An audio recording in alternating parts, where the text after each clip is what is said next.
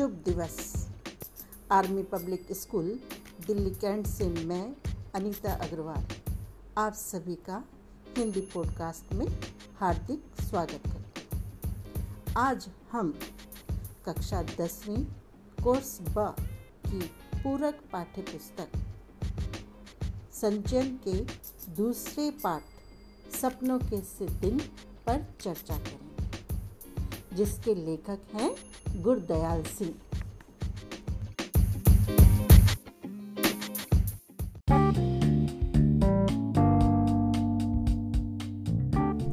गुरदयाल सिंह का जन्म पंजाब के जैतो कस्बे में 10 जनवरी 1933 को एक साधारण दस्तकार परिवार में हुआ था।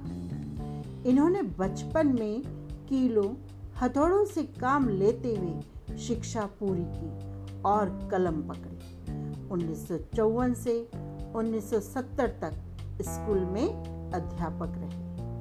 पहली कहानी उन्नीस में पंच दरिया पत्रिका में प्रकाशित हुई। जब कॉलेज में प्राध्यापक हुए तो अपने ही उपन्यास पढ़ाने का उन्हें मौका मिला। अंततः यूनिवर्सिटी के प्रोफेसर के पद से अवकाश ग्रहण किया। प्रस्तुत आत्मकथांश यह बताता है कि समाज में कुछ लोग ऐसे भी थे जो शिक्षा के महत्व से पूरी तरह अनजान थे। ऐसे लोग न केवल खुद अनपढ़ थे, अपितु उनके कारण उनके परिवार भी निरक्षर रह गए पाठ की स्मृति में बने रहने का सबसे महत्वपूर्ण कारण यह है कि पाठ पढ़ते हुए पाठक को बार बार ऐसा लगता है कि जो दिनचर्या मेरी है, वही पाठ में वर्णित है। जो मैंने आज तक किसी को बताया भी नहीं, वह लेखक को कैसे मालूम हो गया? उसने बिना मुझसे मिले ही मेरे संबंध में कैसे सब कुछ लिख डाला?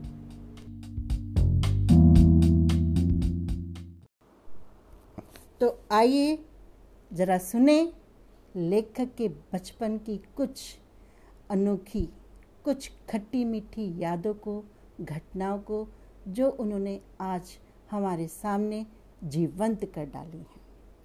लेखक बताते हैं कि उनका बचपन राजस्थान और हरियाणा से आए हुए दुकानदारों के बच्चों के साथ कैसा था। लेखक उन बच्चों के साथ खेलता था। एक दूसरे की भाषा ना जानते हुए भी वे समझ लाते थे। खूब लड़ते थे, पिटते थे, पर साथ खेलना ना छोड़ते थे। और जब लड़ते, पिटते, घर पहुँचते, चोट खाते हुए घर पहुँचते तो माँ और बहनें बजाय उन पर दुलार करने के, उनको प्यार करने के और अधिक उनको पीट दिया करती थी। स्कूल जाना किसी को पसंद नहीं था। ना ही माँ बाप पढ़ाई पर ध्यान देते थे। सब परिवार आसपास के गाँवों से आकर ही उस मोहल्ले में बसे थे।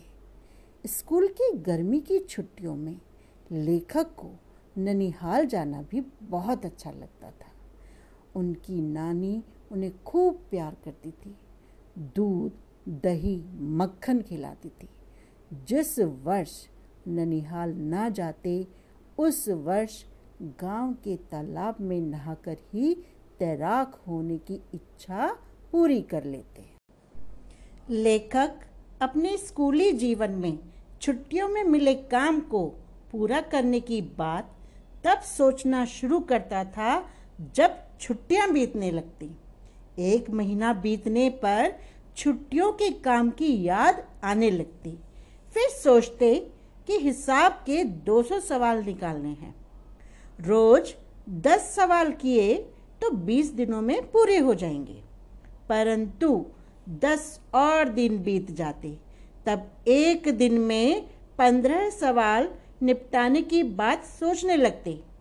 कुछ लड़के सोचते कि काम ना करने के बदले मास्टर जी से पिटना सस्ता सौदा है।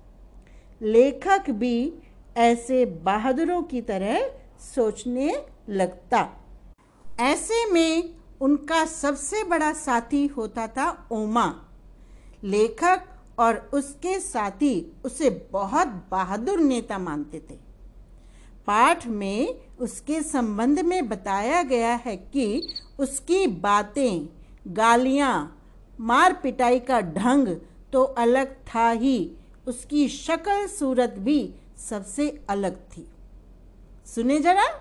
हांडी जितना बड़ा सिर, उसके ठिगने चार बालिश्त के शरीर पर ऐसे लगता जैसे बिल्ली के बच्चे के माथे पर तरबूज रखा हो।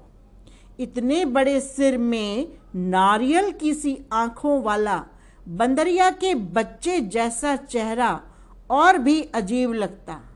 लड़ाई वह हाथ पाँव से नहीं, सिर से किया करता। जब सांड की तरह फुपकारता, सिर झुकाकर किसी के पेट या छाती में मार देता तो उससे दुगने, तिगने शरीर वाले लड़के भी पीड़ा से चिल्लाने लगते। हमें डर लगता कि किसी की छाती की पसली ही ना तोड़ डालें। लेखक ने अपनी आत्मकथा में दो व्यक्तियों का वर्णन विशेष रूप से किया है। एक है मास्टर प्रीतम चंद और दूसरे हैं उनके हेडमास्टर साहब। पहले हम जानेंगे मास्टर प्रीतम चंद के बारे में। उनका व्यक्तित्व। उनका कद ठिगना था। शरीर दुबला पतला था, परंतु गठीला था। उनका चेहरा दागों से भरा था और आँखें बाज सी तेज थी। वे खाकी वर्दी पहने रहते थे, उनके पैरों में चमड़े के चौड़े पंजों वाले बूट होते थे। बूटों से ऊँची एड़ियों के नीचे खुरियाँ लगी रहती थीं और पंजों के नीचे मोटे सिरों वाले कील ठुके रहते थे। मास्टर प्रीतम चंद को बच्चे पसंद नहीं करते थे। और कारण क्या था? उनका कठोर स्वभाव। मास्टर प्रीतम चंद पीटी लड़कों की कतारों के पीछे खड़े खड़े ये देखते थे कि कौन सा लड़का कतार में ठीक नहीं खड़ा हुआ। उनकी घुड़की तथा ठुड्डों के भय से सभी कतार के पहले और आखिरी लड़के का ध्यान रखते, सीधे कतार में बने रहने का प्रयत्न करते। सीधी कतार के साथ साथ उन्हें यह भी ध्यान रखना होता था कि आगे पीछे खड़े लड़कों के बीच की दूरी भी एक सी हो। सभी लड़के उस पीटी से बहुत डरते थे, क्योंकि उन जितना अध्यापक, सख्त अध्यापक कभी किसी ने नहीं देखा था।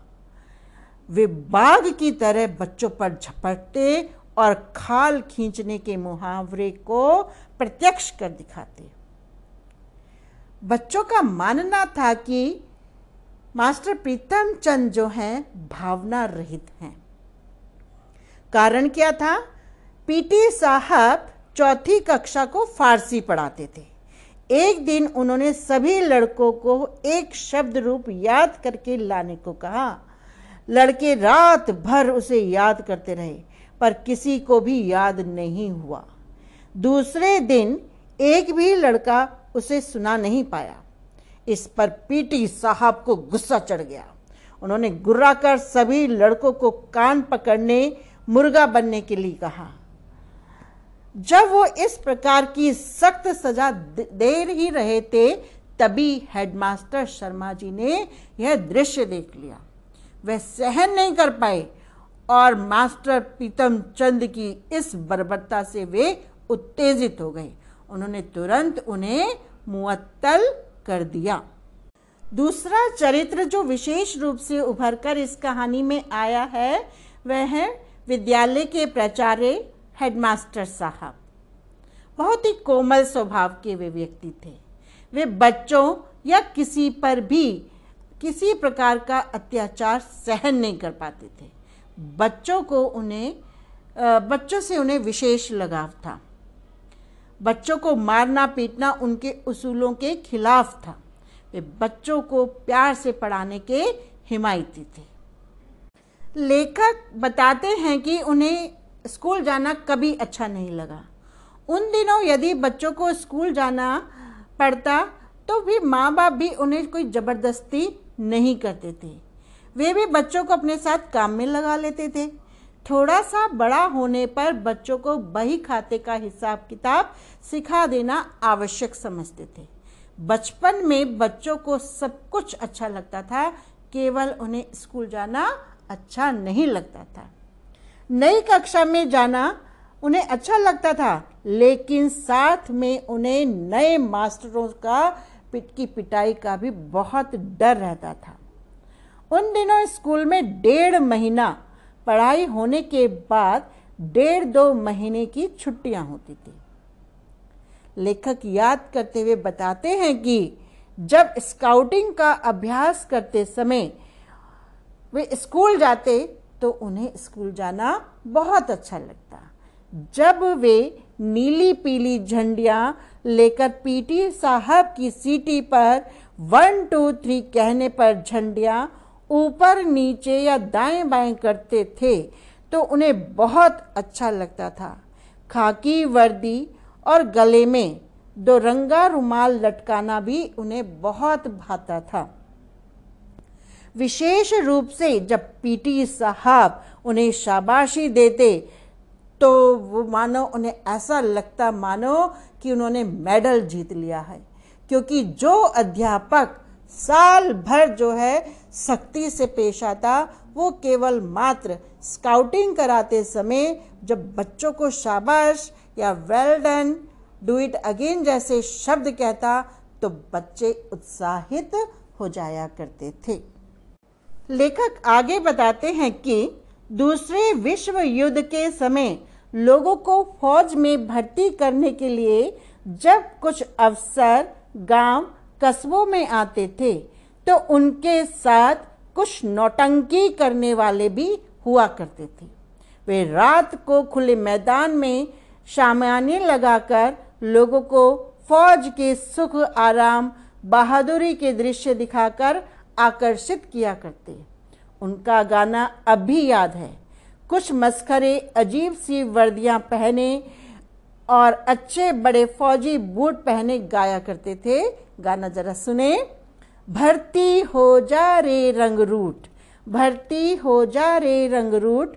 अठे मिले से टूटे लीतर, उठे मिलेंदे बूट। भर्ती हो जा रे रंग रूट। भर्ती हो जा रे रंग रूट। अठे पहने से फटे पुराने, उठे मिलेंगे सूट।